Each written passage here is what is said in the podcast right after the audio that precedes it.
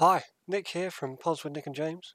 Just a quick one before we get into this podcast. I want to say a massive thank you for the uh, support that we've received since starting these podcasts. We thoroughly enjoy it and we look forward to creating more.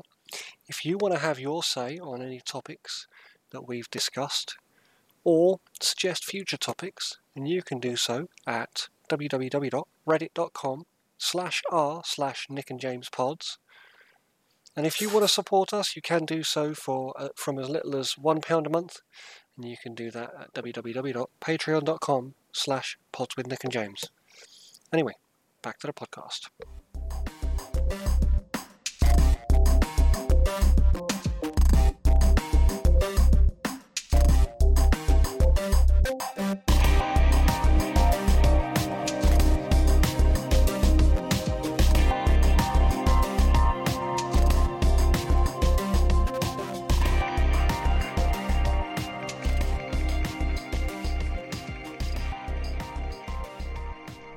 Hello and welcome back to Pods with Nick and James.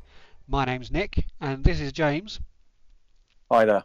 Um, today I wanted to lead on from last time where James introduced us to the Abrahamic religions um, and I wanted to lead on with that so I want to discuss the Indian religions. Now I'm saying the Indian religions because um, there are four particular religions. Can you name them, James? I know uh, Sikhism, um, Buddhism, uh, Hinduism. Now, I will admit I don't know the fourth. What's the fourth one there? Is Jainism. Ah, all right. Um, Jainism is the world's most peaceful religion, but I'll discuss why that is a bit later on. Um, all, all those religions come from India. Um, all Indians were said to have descended from King Bharat, um, and Buddhists even call India Bharat um, to mean those descended from King Bharat. So if you don't know, some of the more religious books um, are the Mahabharata, um, the Hindu book, the Mahabharata, um, and that literally is like um, word of India. Essentially, it translates to, and it covers the very ancient and mythological past of Hinduism. Um, more than likely, the pure differences in these four religions stem from the dynastic past of India. So where it was so divided, almost you think about the the colloquial languages we have in England, where you've got the Yorkshire accent and the Welsh accent and the the, the Essex accent, and the, you know that that stems because we had the same language as a core structure, but we all very much kept ourselves to ourselves and did it our own way. Well, that's pretty much Mm. the same way that um, Hinduism, Buddhism, Sikhism, and Jainism all stem around like around the same core beliefs, and I really want to cover those.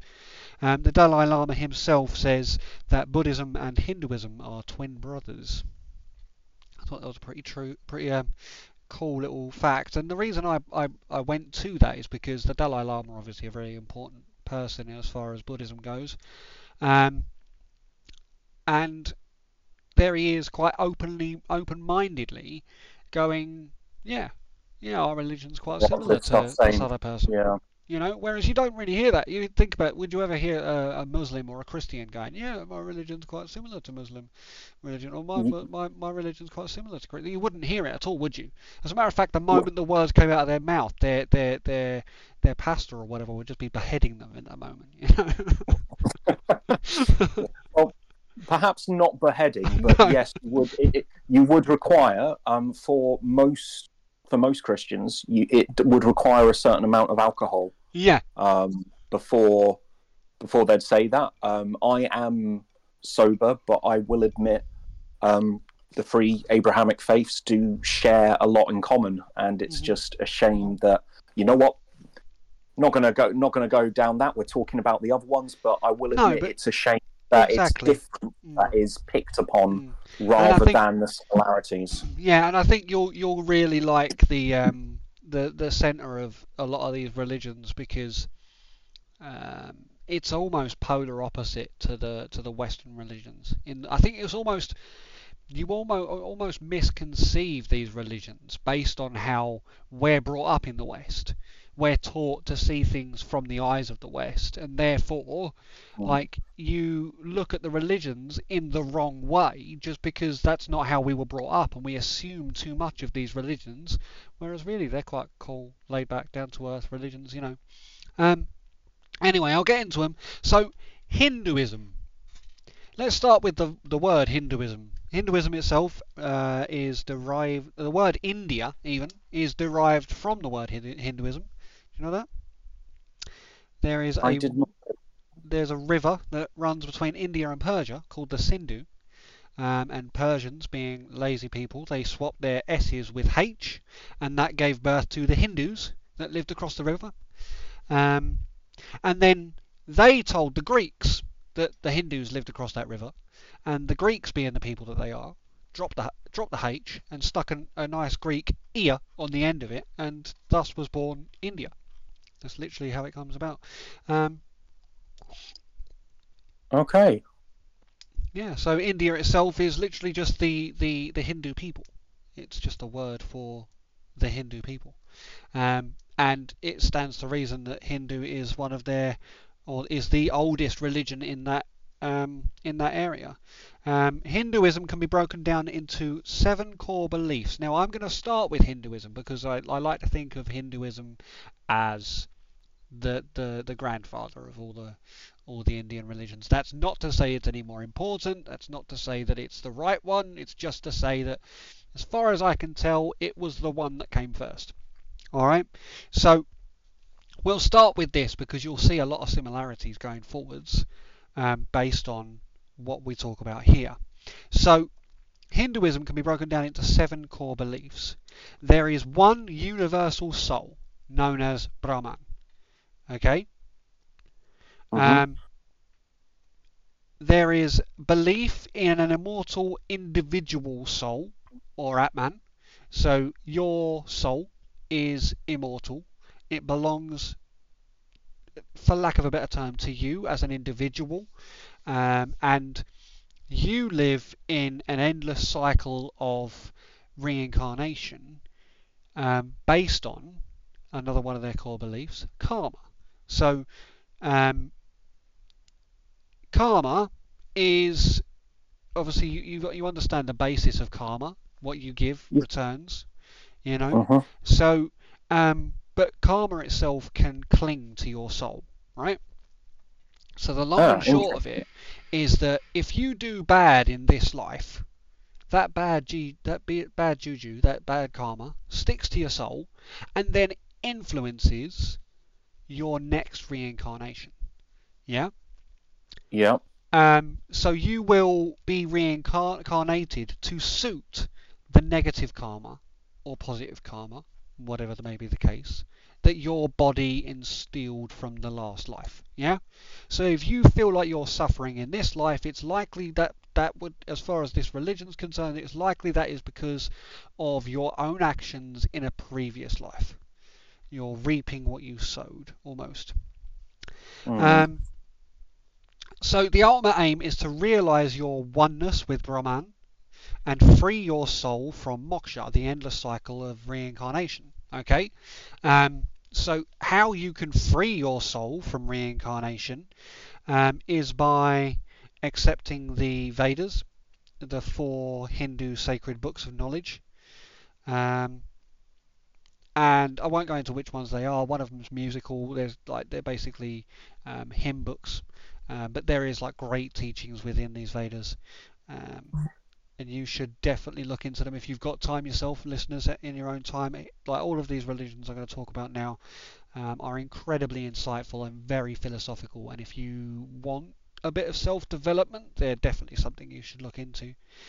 Um, so moksha is um, moksha is the endless cycle of what they call transmigration, which is essentially reincarnation. You live in this body, you die, your soul leaves the body and enters another one, and so on and so forth.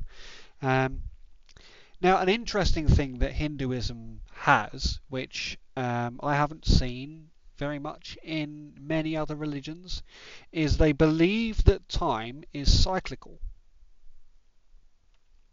Okay. Ah, so that weirdly enough, they they cover this um, very very briefly in the Good Place.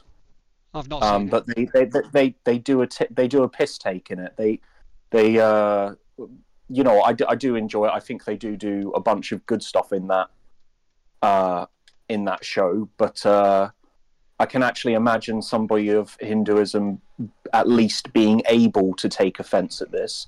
Uh, Yeah. They say that in that the time is cyclical, cyclical, and the shape they show it making um, basically spells out a cursive form of the name Jeremy Bearimy.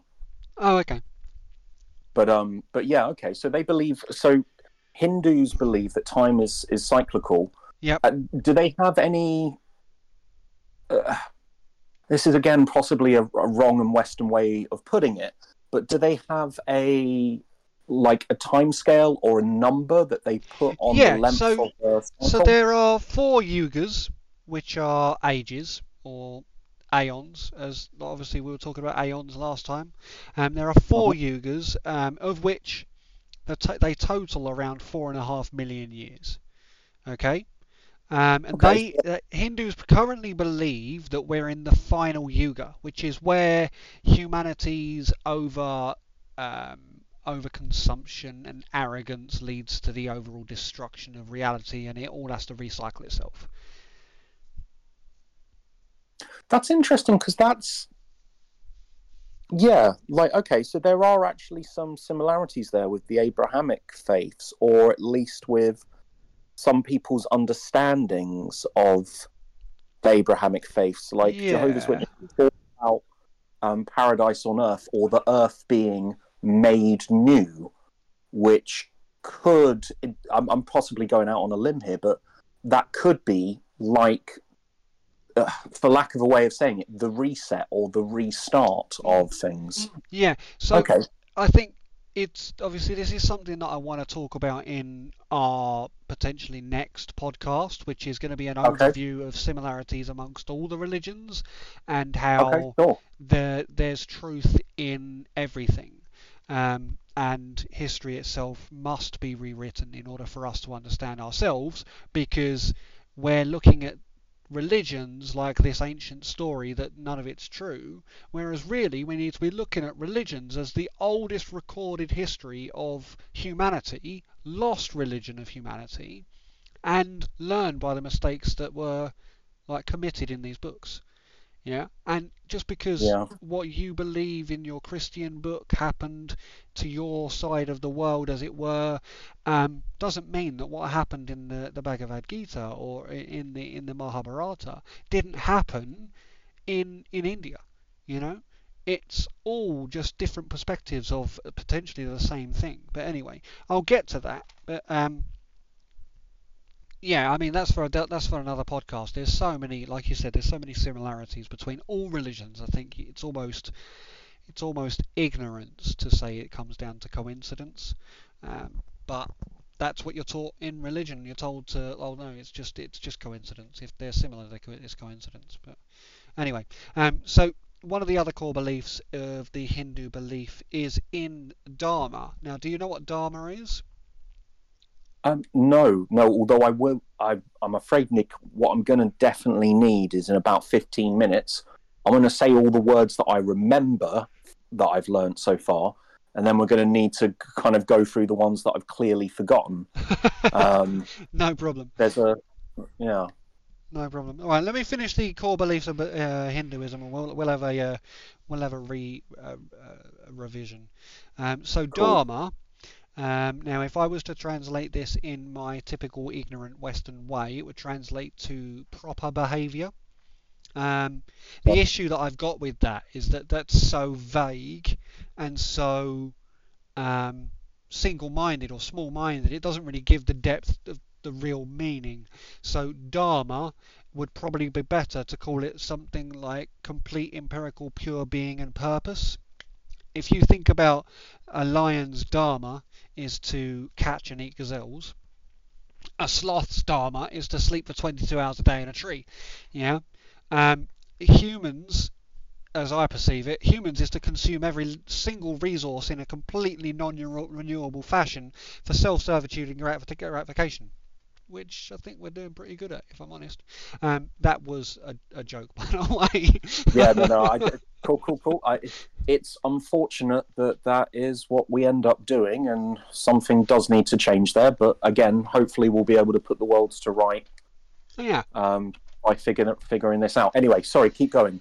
Yeah, no, that, that, that that's it. The sort of core beliefs are um, that's that's the Hindu core beliefs. Now, obviously, I only did only wanted to focus on like the, the, the, the core of their religion. If you look into Hinduism, there's so much incredible stuff there.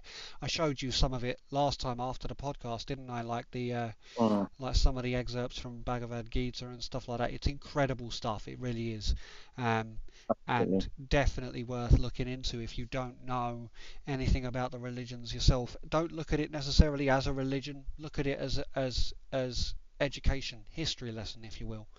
Um, but it's incredible stuff. So, do you want to give me some of the, the stuff that you remember, and we'll see what which ones. Um, you... Okay, so there are four ages, but I can't remember um, how many ages exactly.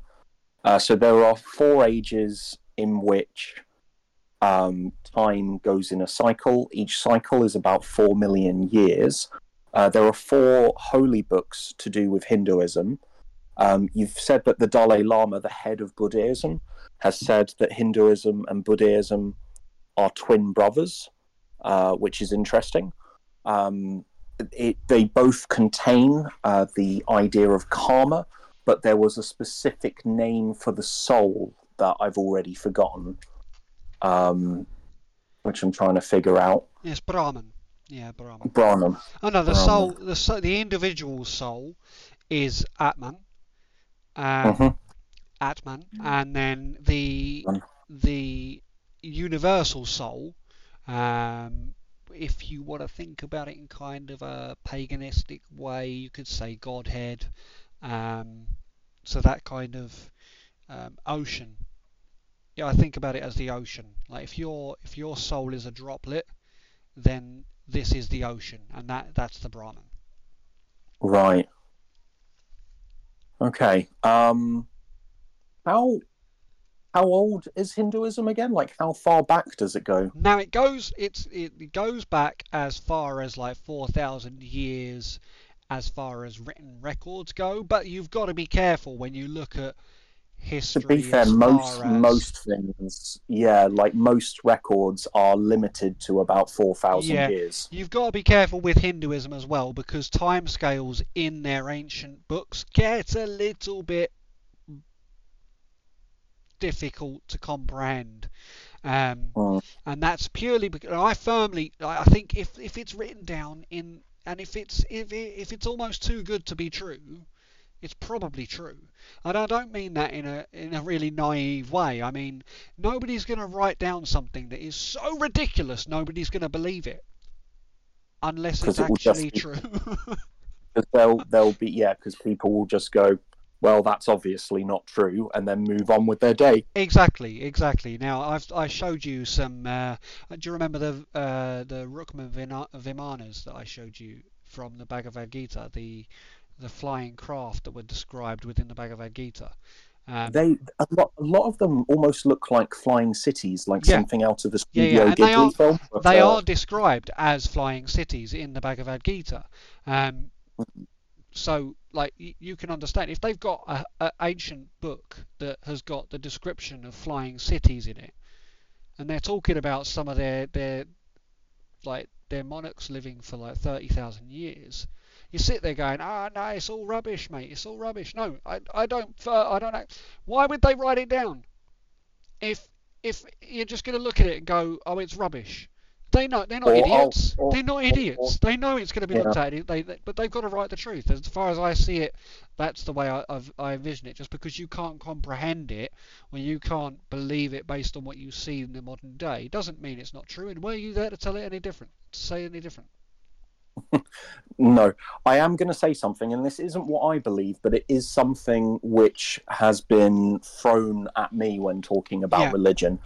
Um, oh well, what's the difference between that and Harry Potter, for example, is one that I've I've been told quite you know quite quite freely and quite regularly. Well, I you see, think what ah yes. No great. What what's your answer? my my answer to that, I've what- always got an answer for this because um, I don't believe that any one person has a new or um, unique thought. I believe that every thought stems from an occurrence somewhere, and this this goes along with um, parallel universe theory, along with the the infinite universe theory as well.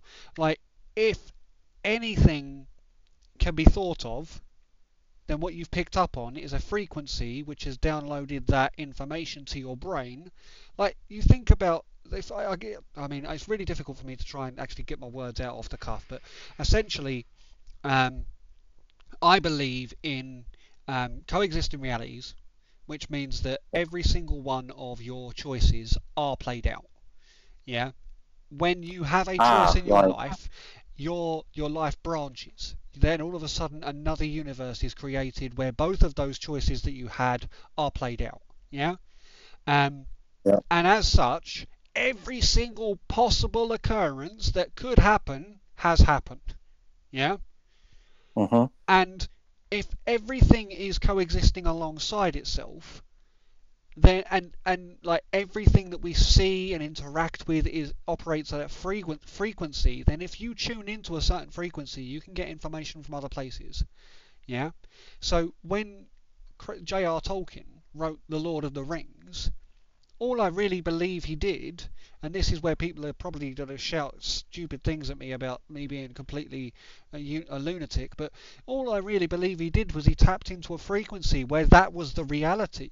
Because all of his all of his scripture is so all of his writings are so like so deep, so full of detail that like it's difficult to believe a singular mind could come up with that incredible world, all the languages, all the history and everything just on its own. I believe more likely he tapped into a frequency of uh, and managed to observe or download um, all of that information and put as much of it as he could into writing. Yeah, and it's the same with Harry Potter, and it's the same with, I mean, bloody Red Dwarf. When I was growing up, I would love to go out into the infinite universe somewhere and find a f- bloody Red Dwarf mining vessel somewhere with a Dave Lister and a cat on it. Just go sit there with them, you know. Um, I think the fact that nobody can tell me that that's wrong allows me to have that belief, and Mm. nobody's ever going to be able to disprove that. So I'm allowed to believe that. I I absolutely um, I love that. Um, weirdly enough, a friend of mine um, did show me this comic book where uh, these two cultists are going door to door. Um, rather than spreading a god of love, which is kind of like what is put forward by most of the religions, they are literally putting forward um, a god of hate, but they're saying, ah, so you don't need to worry about whether God loves or hates you. He definitely hates you, which means you don't have to, yeah, which means you don't have to worry about it. And the other one's like, oh, phew, what a relief. Mhm. and then as they're walking away, uh, they're saying, you know, we can't prove any of this. And the other one goes, yes, but nobody can prove that it didn't happen yeah, and I it, it it's an interesting parallels there because you've taken it in quite a positive way of using it as a way of affirming the fact that no one can prove you wrong. Therefore it's okay for me to imagine and believe and think these things. Whereas the writer of that comic book has used it as a as a mocking thing for to try and undermine the logic of any belief system. So yeah, I, I I find it interesting how the same fact can be used in multiple ways by different people. yeah. Exactly. It's all perspective, yeah. Um, anyway, um, I'm going to go over Buddhism now. Um, Brilliant. so see if you can follow along with the similarities between Buddhism and um, Hinduism. See if you Do you, do you want me to do you want do you want me to just say same or just to list them at the end No, or something? just just um, obviously point them out if you notice anything that screams at you. Oh, that's a bit similar. Um, so the Buddha himself, the original one, was born in Mhm. 480 BC as a prin- as Prince Siddhartha um, Gautama in the area that would later become Nepal. Um, interestingly, Siddhartha's father knew of a prophecy that said that his son would become a great religious leader and not follow him on the throne. So, the king set out to stop this from happening. So, what he actually did was he locked Prince Siddhartha in his um, palace and gave him absolutely everything he could ever want for.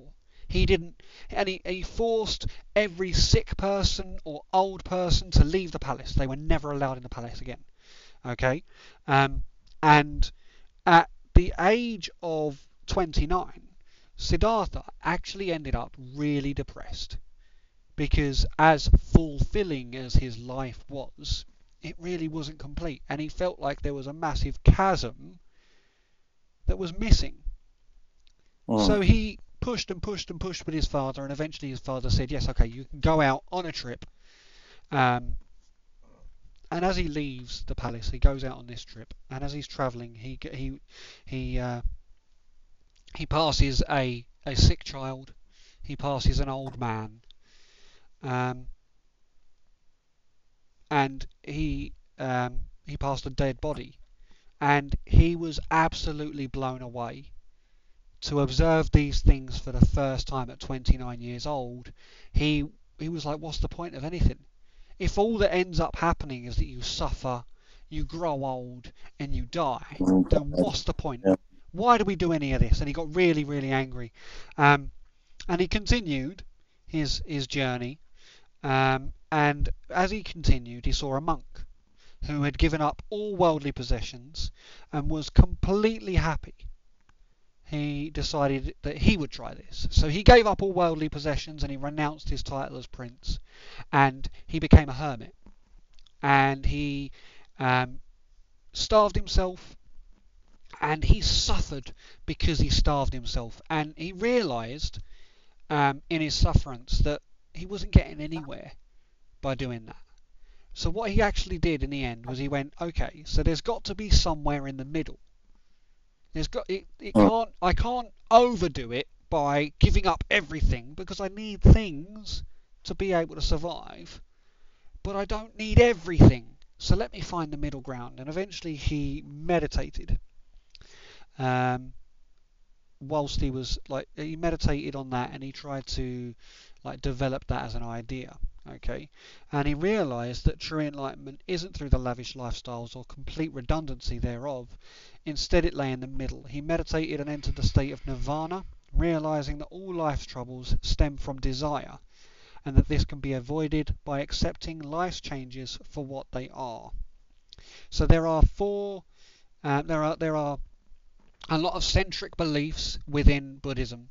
The, the main centric belief is in um, samsara, which is the reincarnation of the soul, um, which is where your obviously your soul lives a life, it experiences life.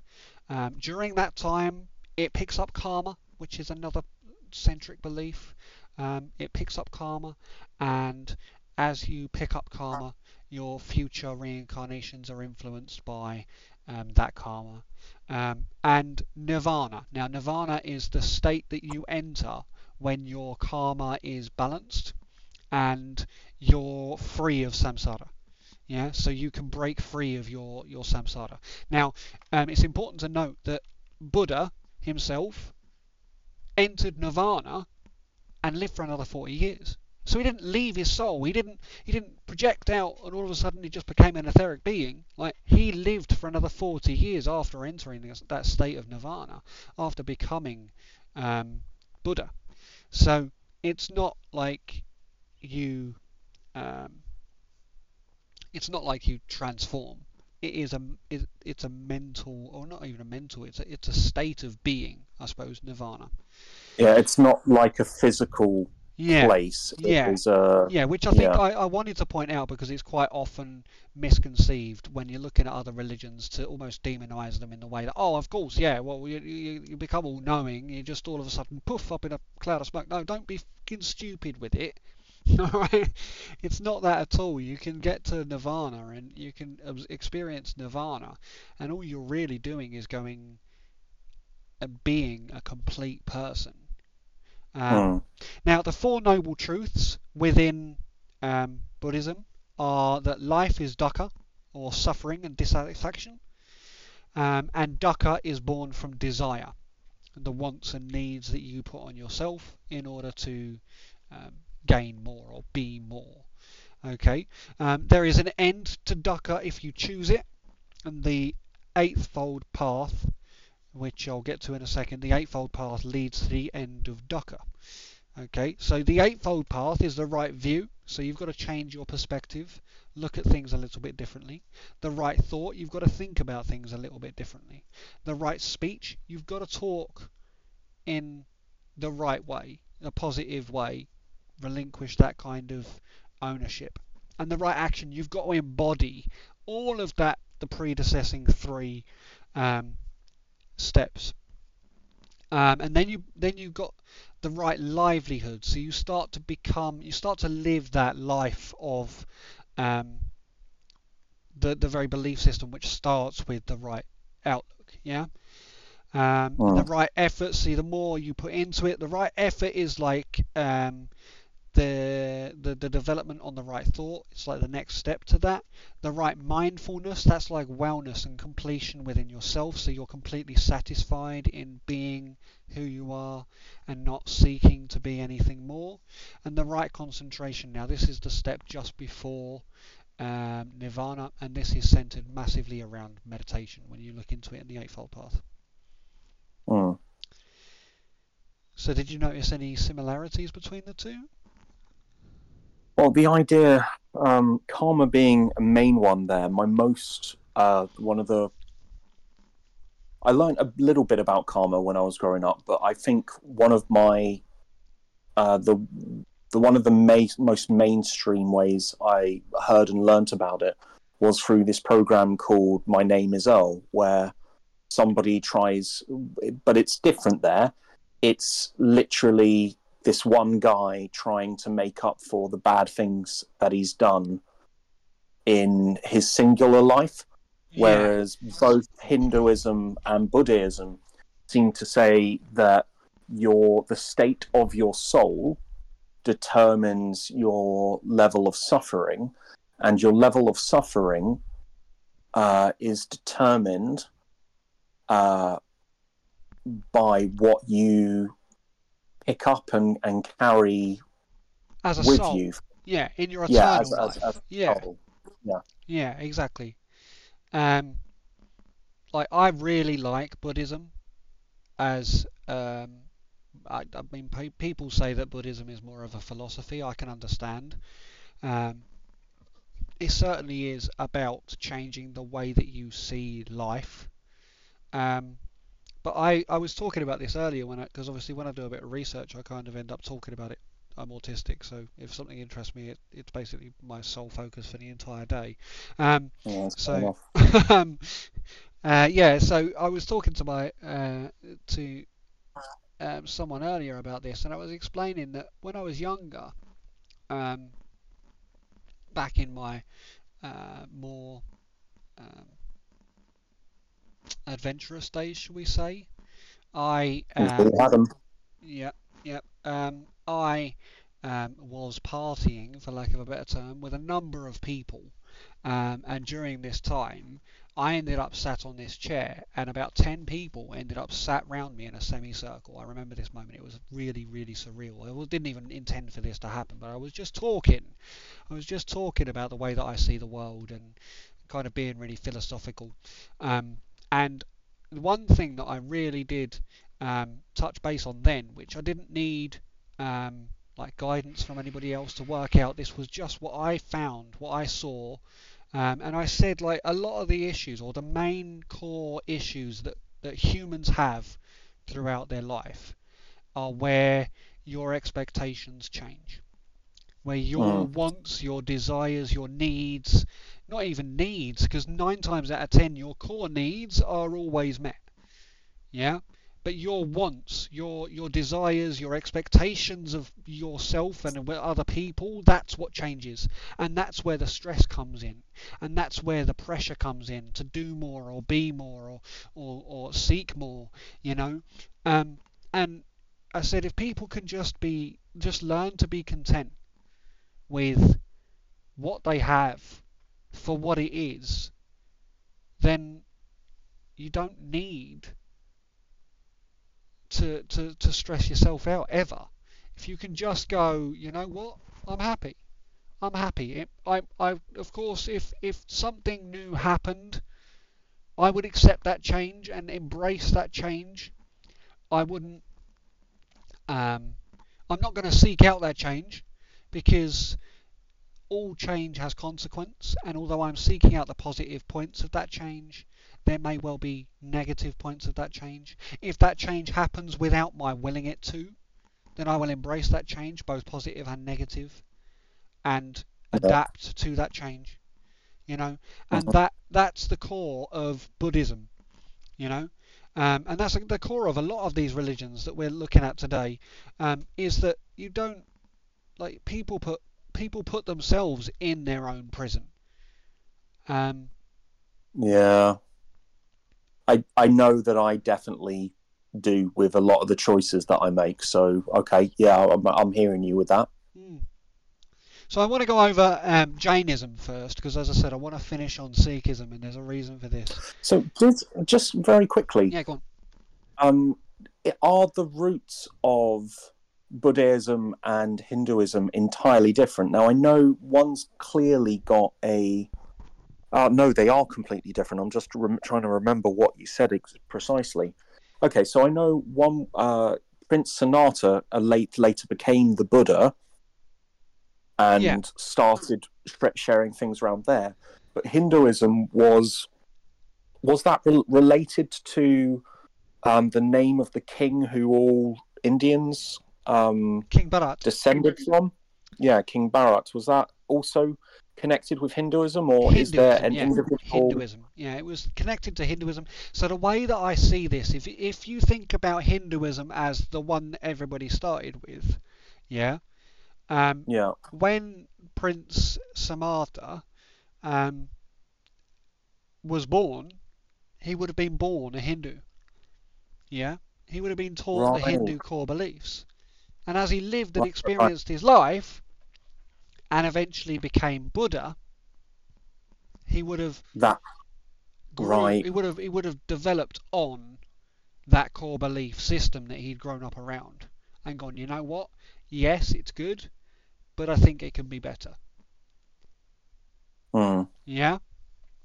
Yeah, I Um, hear you on that. whether it be whether it were um, whether it be that he was um, blessed with that knowledge, whether he ended up tapping into that knowledge from elsewhere.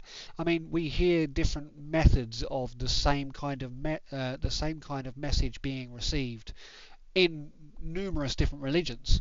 Even even the Abrahamic religions, where there's a difference to that religion, it's because oh, I experienced this and this told me that this was different. Yeah. Um, Yeah. whether it be God or whether it be a, a, a burning bush or something, you know, it was an experience that this person had, and they from that went, no, this is how it's going to be from now on, and that grew another religion. And I think Buddhism kind of came about in the same way. Okay, yeah, no, that's fair enough. Which is, in some ways, is the definition of a prophet. Is a prophet is someone who says, who looks around, um, sees what other people are doing in the form of relation to God, and goes, "No, in my experience, God is like this."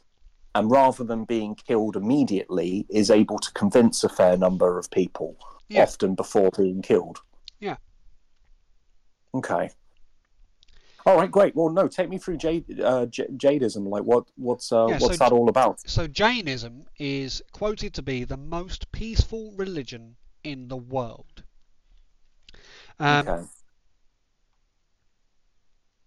in the West, we tell that Mahavira, who preceded the Buddha by a few decades, founded the religion by, by becoming their first Tirthankara. However, if you ask the Jainists, they will tell you that he was actually the last in a line of 24 Tirthankaras, which are just holy people. Okay? Similarities uh-huh. again. So they believe in samsara, um, which we discussed in Buddhism, um, which is obviously reincarnation, and karma. Um, they yeah. believe the path to breaking free of samsara lay in the three jewels the right faith, as in Jainism, um, the right knowledge, and the right behavior. Um, and the right behavior is outlined in the five Mahavarats. Okay. Um, there are another seven. I love this. They they love their lists in all of these religions. So there are seven tattvas. Okay. Um, and these tattvas are almost like the commandments. Okay. So living things have a perfect soul. Non-living things have no soul. Alright? Bad things drag karma to your soul, and karma will stick to your soul. You can mm. stop this influx of karma, um, and you can separate karma through your uh, from your soul. And if you can completely free your soul from um, karma, then you will free your soul from samsara. Okay, and the five okay. um, the five Mahavarats are it's completely non-violence, and I mean it is if it is there. It's not even a consideration. You are not violent if you are Jainist. Yeah, um, it's complete honesty, absolute honesty. You must not steal. You can, um, you you have to be absolutely loyal, absolute. Um, it's absolute fidelity or celibacy, whichever way you choose to go. So if you have a partner, you commit yourself to that person, 100%. Or you don't. You don't have anyone. You just content yourself with that. And mm. not being possessive to anything. Alright? So that's that's Jainism.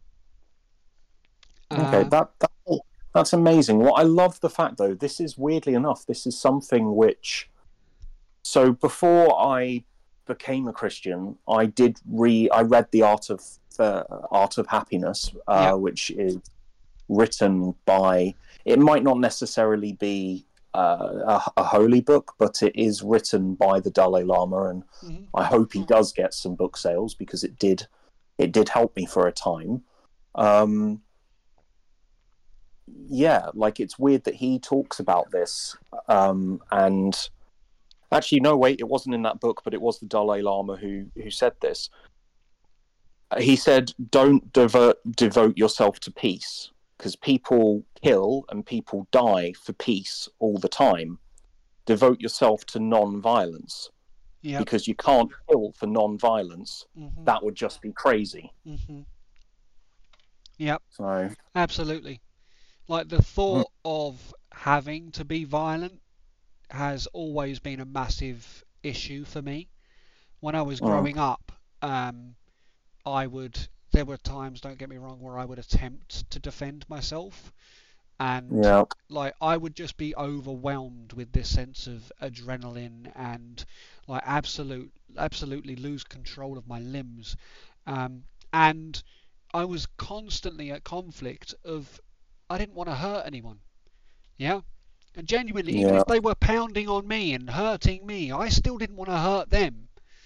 So yeah, what am I doing? Why am I trying to fight this person? So I just, I'm now of that mind where I'm like, I'm just not a violent person. I don't have any need to be violent. Yeah, you can always walk away, right? Yeah, Is yeah, yeah. Sort of I play fight with the kids, um, mainly the, mainly uh, my sons, um, but I think that's what that's what blokes do in it with boys. Just kind of throw them around a bit. I don't hurt anyone. I don't aim to anyway, and I certainly make right if I do. Um, but I think I'm digress- digressing now. Essentially, yeah, Um, I can't bring myself to be a violent person. I can't bring myself to just walk up to someone and like want to punch them in the face for any particular reason, even if they've wronged me. Um, I kind of puff my chest out and like throw words out there, and I can be really dangerous with with words, but I certainly am not a violent person. Mhm. Okay, and that's that's incredibly respectable. Like, it's not an easy thing to follow as well, uh, especially when somebody's getting aggressive. It's also not a.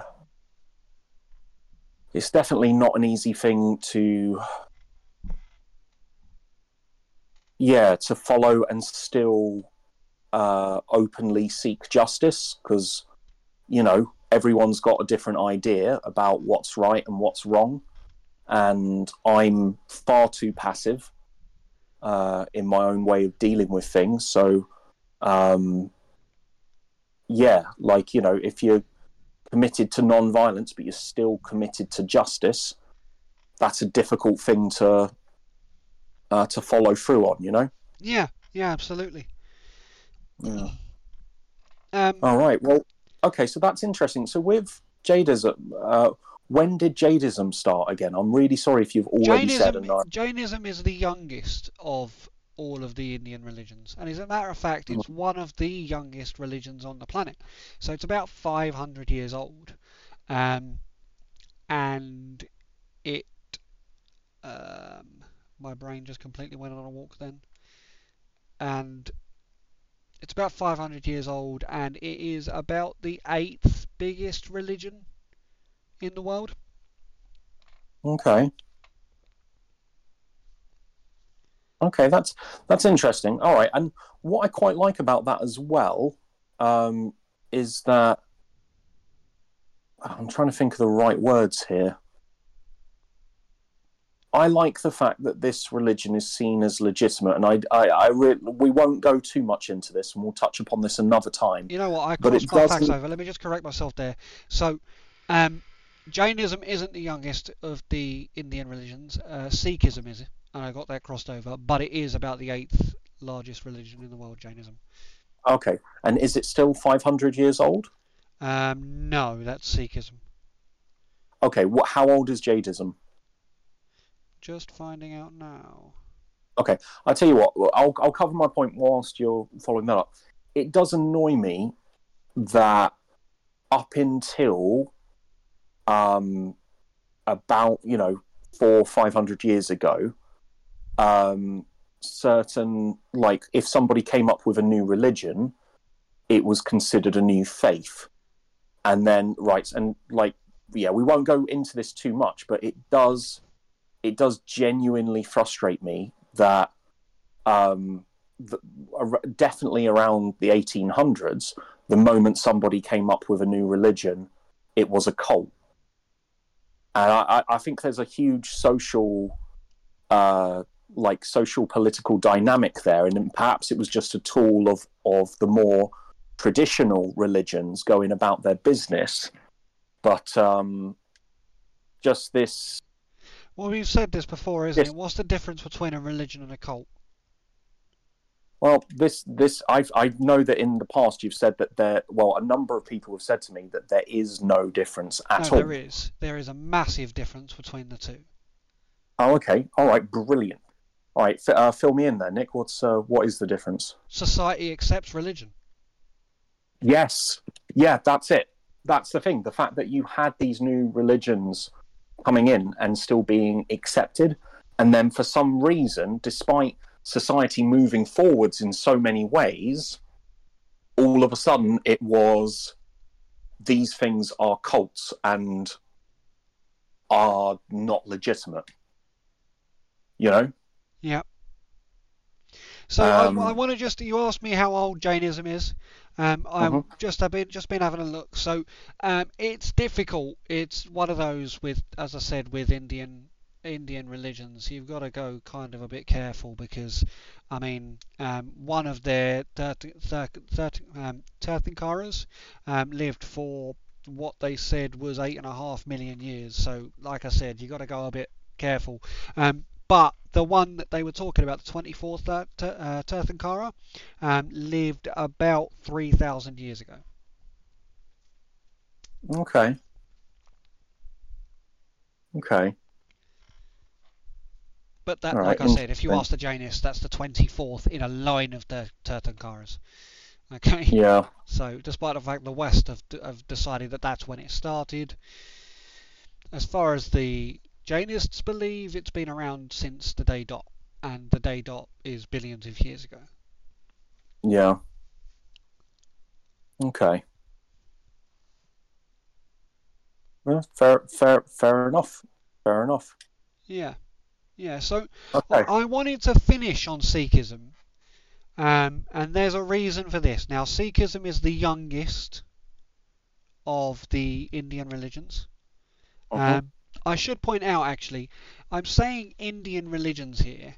Now, obviously, Buddhism is massive in China, um, to the point where the Chinese have tried have actually passed a law to say that the new Dalai Lama cannot be reincarnated by anybody that is not Chinese. I'm not really sure how that law is going to go about being enforced, but Okay, so what what that is what that is, I think that's the government trying to undermine the huge power that. uh, First off, it's mi- mixing nationalism with religion, which yeah, which never should happen. goes. It It, only, it doesn't. It, it only doesn't works work. in one country in the world. Let's face it. Yeah, well, that's exactly it, and it it doesn't. Uh, yeah, okay. Um, but uh, it also means that I think what they're doing there is that when the current Col- uh, Dalai Lama dies, if the if the new Dalai Lama is not Chinese and therefore subject to Chinese authority and Yeah. Chinese influence, they're kind of almost trying to massively undermine the religion there. Yeah, By they're not going to creating accept it. Yeah, They're not the government isn't going to accept it, and all of a sudden there's going to be a schism between um, Buddhists who believe that the, the current Dalai Lama is legitimate uh, and therefore define the go- defy the government, and those that don't see that uh, see the current one as legitimate, or, or sorry, the new one as legitimate, and are legal um, in a way by state. So it's going to be it's going to be frustrating, um, to say the least. But I think there's going to that that law in itself is almost designed um, by the people in power to cause civil unrest through Buddhism. Which uh, you know what I, I just I, you know what not a fan of that law straight away. no, absolutely. I'm with you 100%. I kind of laughed. Um, and I can imagine the soul of the Dalai Lama is laughing, going, you know, what, what do I try and teach you? Change will happen. You have to embrace these changes. Oh my god, yeah, no, that's you make a fair make a fair point there. Oh dear. You know what they say, pride comes before a fall. Anyway, so yeah, like I said, the Sikhism is the youngest and fifth largest of all the global faiths. Um, interestingly, it is a religious requirement for a Sikh to carry a sword. Did you know that? That's interesting. What's the historic? Is that is that purely a belief thing, or is there a historical? It's a Context, it's a religious need. It's a requirement. You must have a sword, and you must not use the sword for anything other than overcoming an oppressor. In oh, that is very specific. Yep. So it is. You can only use it to defend the poor and needy. Yeah. So somebody who is less able than yourself and is being oppressed by someone else, you can use that sword to protect them. Now nowadays, of course, most Sikhs that you see in the street, they don't walk around with massive long swords. Most of the time, it's a tiny little. Nowadays, it's a pocket knife or something like that. But it's well within their religious requirements to carry a sword. Um, so they're allowed to. Interesting. Mhm. Um, the That's- holiest site in Sikhism, you mentioned this earlier, the holiest site in Sikhism is the Hari Mandir, which is what, James? It's a Gurdwara, um, which means uh, house of the teacher, um, Yep. which everything you kind of learn about Gurdwaras will be will be positive. It's very difficult to um, dislike a place which is open to all and which feeds the needy. Just just generally, like that's what that's what a lot of temples and what a lot of churches should be and aren't. Yeah. Yep. So it's a it's a open kitchen. It feeds up to a hundred thousand people a day as well, um, Mm. which is incredible. The Hari Mandir. Now, I you said about the uh, the Gurdwara. Yeah. Now the Gurdwara itself is not just the Hari Mandir. It's every holy house that is to do with Sikh um, Sikhism in the world. Now, do you know what makes a Gurdwara? No, actually, what, what what's the what's the main difference? It's any place that contains the Granth Sahib, the holy book.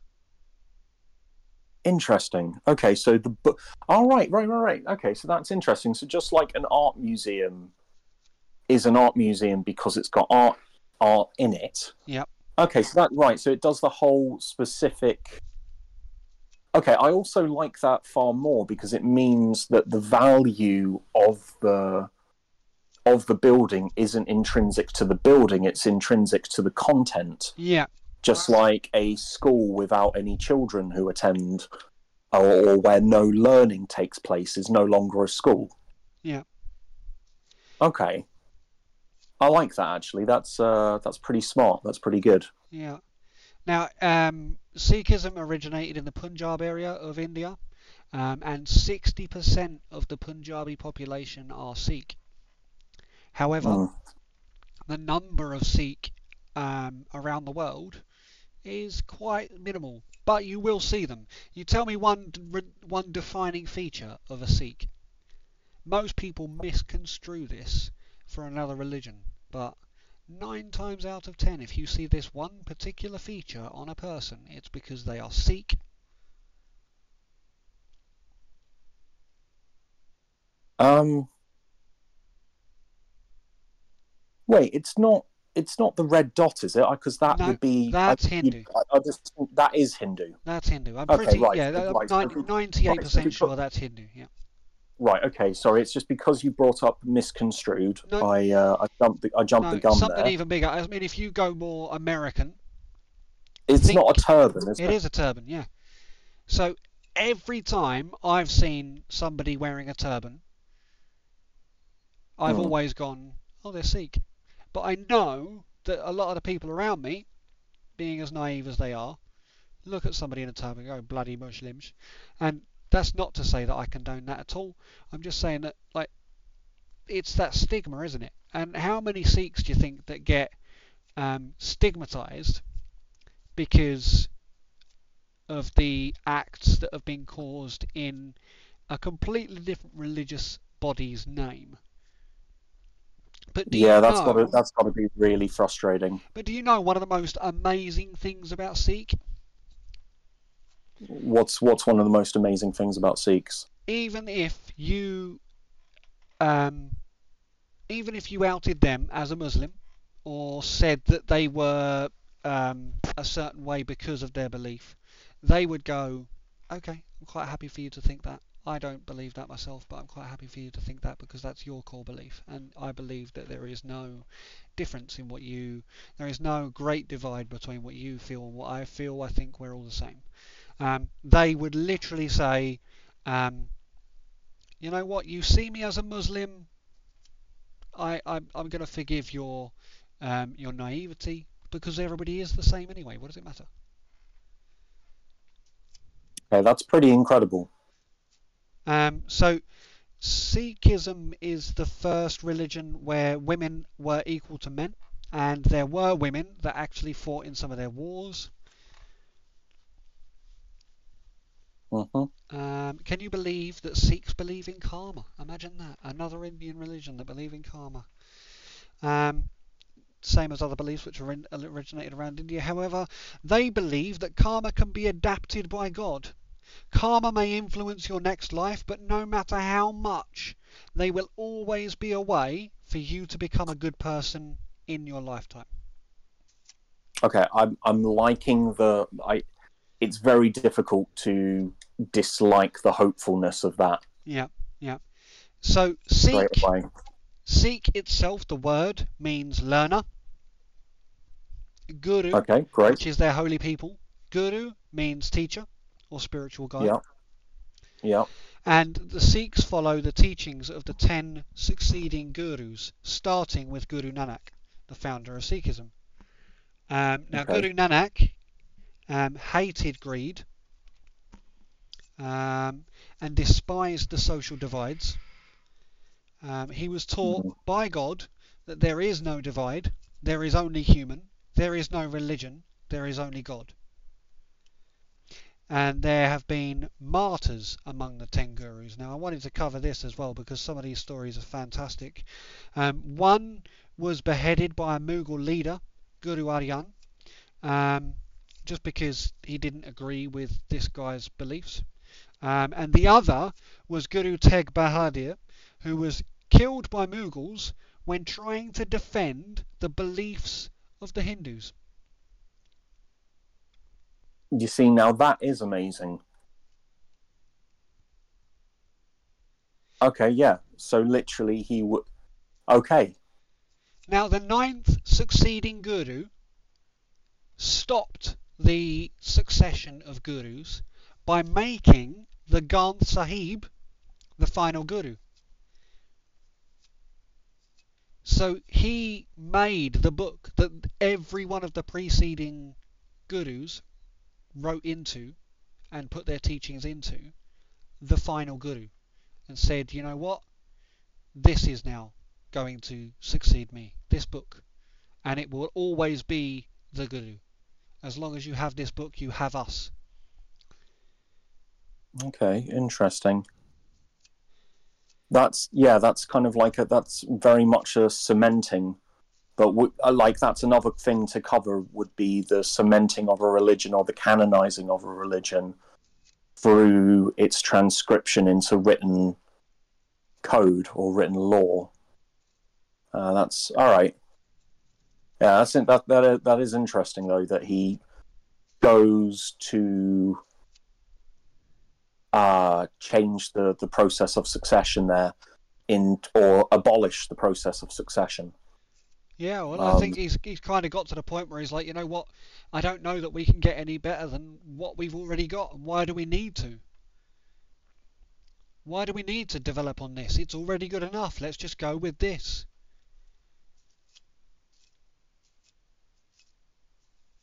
Yeah, I can res- I can respect that to a point. I think every I think every process should be trying to improve itself, um, though. So maybe I'm, uh, but that that might just be my Western way of looking at it. But uh, yeah, I can at the very least really get behind um, a lot of yeah, a lot of what's been said there. That that is at least something. Yeah. Um, Yeah. Yeah. So, um, the core beliefs of Sikhism is that there is one God. God is everything, everywhere, everyone, all of reality. He is called Waheguru. Um, they believe that no one's ideology of God is incorrect. Everyone's God is the one God because God is everything. Um, they believe in Maya, which is distraction, and Maya is anything that takes your mind away from God and stops your progression towards breaking free of the cycles of life's reincarnation. Um, and Seva is selfless service. Um, so they believe in selfless service, acting because what needs to happen needs to happen. And if you're there and you can facilitate that, you should do. Yeah, it's hard to hard to disagree with that. Absolutely. There are the three pillars, which are the absolute like the standing structures of the Sikh beliefs. They are the uh, these are kind of like your go-to. These are the things that you must do if you are a Sikh. They're the Nam Japo, which is meditation on God and reciting of His name, Waheguru. Um, the Kirikani, which is working hard to make an honest living, and the Wan Chakni, which is sharing the fruits of your labour with others. Um, Again, very practical and very good things. yeah, Like I do also like that um, Buddhism also focuses on what you choose to do, what you spend your your time doing. Like it, I, I can't remember the name of it, but it does warn against becoming a soldier, for example, because soldiers have to kill people, and kind of a number of things l- like that. Um, that's interesting. I like the working, yeah, the part of. I, I like how quite that is very succinct and very logical to me. That first rule, work hard so you work hard so that you can have stuff. Next bit, when you've got stuff, share it. Yeah, Like that's yeah. I just it's again very difficult to argue with that sort of way of doing things. Yeah. Now, I I actually think that um, like India's religions are some of the most poignant that we that we have in the world, and Mm. um, I'm going to be a bit um, edgy, shall we say, and say that like even Christianity and like the religions that I grew up around, like Judaism and, and Muslims, like they are very narrow-minded as a as a religion, and yet every single one of the Indian faiths, um, well, no, that's a lie. I think Jainism is the one that says um, there is only one religion, and that is Jainism, and that's how it has to Mhm. be. Um, however, like Hinduism, Buddhism, and Sikhism all kind of say, meh. You know what? Not everybody's going to believe what you believe, but as long as you believe it, what does it matter? Mm. You know? I guess that- that. Go on. Well, I guess that comes down to what a religion or how a religion, um, uh, what a religion believes about objective truth. And it is great that there's a lot of religions out there which can just accept uh, that this world goes beyond anything we can kind of like truly understand and as a res- as a result therefore a number of truths can be can be real but like a lot of a lot of uh, systems of thought believe in an objective reality but it's a, it's an singular Yeah. objective reality Mm. so i kind of i i can I, I you know like i can see why for example from just from this conversation nick i now understand why there is a myriad of religions existing in india and why although there's social um, there has been social unrest in the past i now understand why they haven't historically killed killed each other like uh, they almost live years ago. harmoniously nowadays, you know? Like there are um, six core core religions in India. The Hmm. biggest four are Hinduism, Buddhism, Sikhism, and Christianity.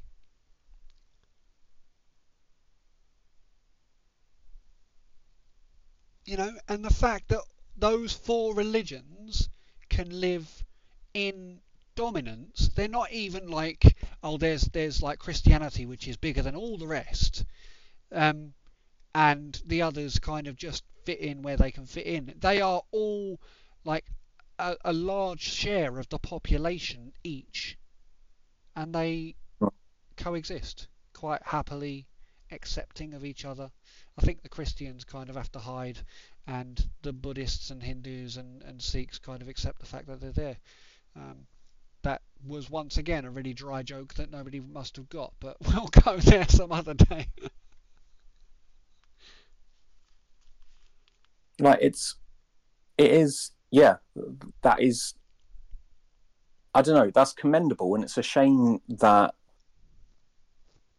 it, it, i don't know it's it, it, it kind of makes me wonder then what the hell happened with the separation of india and pakistan if they're if they're now uh, getting on you know Yeah. um but that oh okay well y- you know what i'm at least understanding why it's it's possible for these different things if because if they all say um or all of, with the exception of jade jadism say that the other one is valid. They might not have it all right but they've got it mostly down. Or in the case of sikhism every single truth is valid. Now, I struggle with the idea of every single truth being valid because that's almost objectifying or, yeah, okay, completely objectifying the idea of moral relativism. Whereas I don't see all forms of moral, of mo- not all views on morality are compatible in my mind but I will admit I struggle to argue moral objectivity um, as a rule generally, and it's annoying because I'll listen to authors who explain it perfectly and go, "Oh my god, that's amazing," and then five minutes later, I'm not able to explain it. Yeah. I've got a mate who fully, fully believes in uh, moral subjectivity, and a lot of people do. Perhaps yourself uh, do, do. Do would you say that morality is entirely subjective? I realise that's possibly a, a conversation for another It's podcast. quite. I mean, it's a bit of a loaded question to be fair as well, because I think I the way I perceive it is morality to me. I've never had to think about morality. It's um kind of at my core. Like when I've been like having to be having to grow up as a an autistic person in a, in a neurotypical world, I found myself observing people a lot more to know to almost like temperature gauge how do I react? What should I say? Where should I be? But I was also smart enough to look at the way that people were reacting or the way that people were behaving and kind of add a moral compass to it and go that's not really going to work because cause and effect says that that's going to end up like this. But I'm going to take that lesson as a lesson learned because I now know that's how not to respond. So if I can gauge my response as a polar opposite to that, then I know I'm roughly in the right ballpark and I'm good. So for me, my moral compass has kind of centered me whilst trying to find my, fi- my find my feet. I started a little bit there, sorry about that. Um, when I've been trying to find my feet in uncharted territory, as it were. yeah, I don't know Okay. whether that's something that I I don't know whether that moral compass is something I think I did learn it at a very young age. I wasn't a very nice child, like I've mentioned before. Um, I think stealing from those closest to me and generally not being a very nice person, and then what that did to those people that were close to me, um, maybe centered my uh, may- maybe centered my morality a lot earlier than most people, um, and therefore in my, shall we say, conscious adulthood, I've not really had to think too much about morality because it was so ingrained from a young age from making all those mistakes.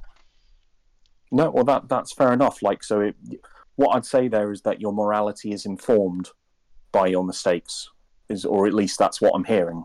Yeah, absolutely. That's how I feel about it anyway. Okay, well that no, that's fair enough. That's fair enough. Okay, well I've got.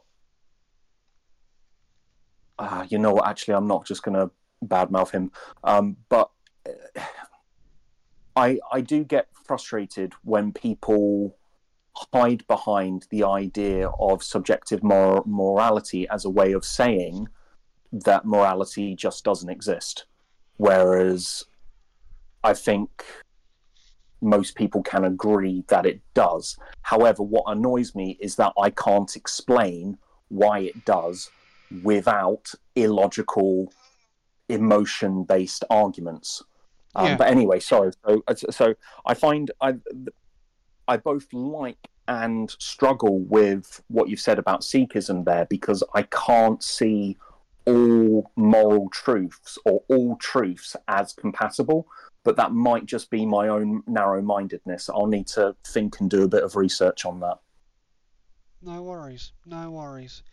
Um, I think it was an absolutely fantastic thing to go and learn about. I really enjoyed researching this podcast. Um, I think there's so much depth in their religions, and this isn't even scratching the surface. When you look at Hinduism, I mean, I'm only talking about Hinduism because they're, as I said, it's almost like the core of, or the, the center of um, all of these Indian religions. Um, and it's almost like they wrote their entire history into their religion. If you look at some of the scriptures from um, from Hinduism over the years, it's utterly incredible. It really is worth a deep look into that. Brilliant. No, that's good. Well, I've I, I don't know about you, but my head is spinning from this. I'm definitely going to need to do a bit more research into this and also try and figure out a few more things. Um, uh, do you have anything else that you wish to uh, impart with us? No, no, I'm going to leave it there. Like I said, to those listeners still with us, um, I we we've kind of touched upon now um, seven of the biggest religions in the world, and what we've done is instead of giving you our um, biased perspective on all of these religions, what we've done is we've given you their history and we've given you their background. And the reason we've done this is because in a future podcast, I won't necessarily say the next podcast, but in a future podcast, what we aim to do is we aim to bring the narrative to kind of challenge that and say why, like we have done with all other topics that we've discussed, why, how, when, is it something that needs to still exist? If it does, um, like why, you know, um, and we can now do that without having to continually describe or give background to or context to all of these religions. There's so much to them that if we didn't do a couple of episodes just on each of their histories, then we would have spent forever. And our our original, our, our main aim, our main topic of, of discussion with the podcast would have been four hours long, as opposed to our normal hour, hour and fifteen, hour and twenty minute podcast. Absolutely. Is there anything you want to add today, James? Um, no, my mind my mind is spinning. I'm really I'm going to need to look at the the formation um, of India and Pakistan again to understand how religions which had existed uh, for um, for like centuries, um, or I don't know how there was a political movement to to make a whole new country and how one person was foolish enough to uh, you know what? No i need to i need to stop myself there and do my research. Um, yeah no i've i've got nothing i've got nothing to add. Um, i've i've said my bit my little bit at least about objective truth and about how um, yeah how I, i'm struggling to understand sikhism's understanding of all things being true. But although you did bring up a very, very good point about multiple realities, um, but uh, yeah, no, I'm I'm good. I've I've learned a lot. Thank you very much for your research. No problem at all, and uh, thank you to all the listeners that are still with us. We hope you've enjoyed, and we will catch you on the next podcast. Bye from me. And bye from myself.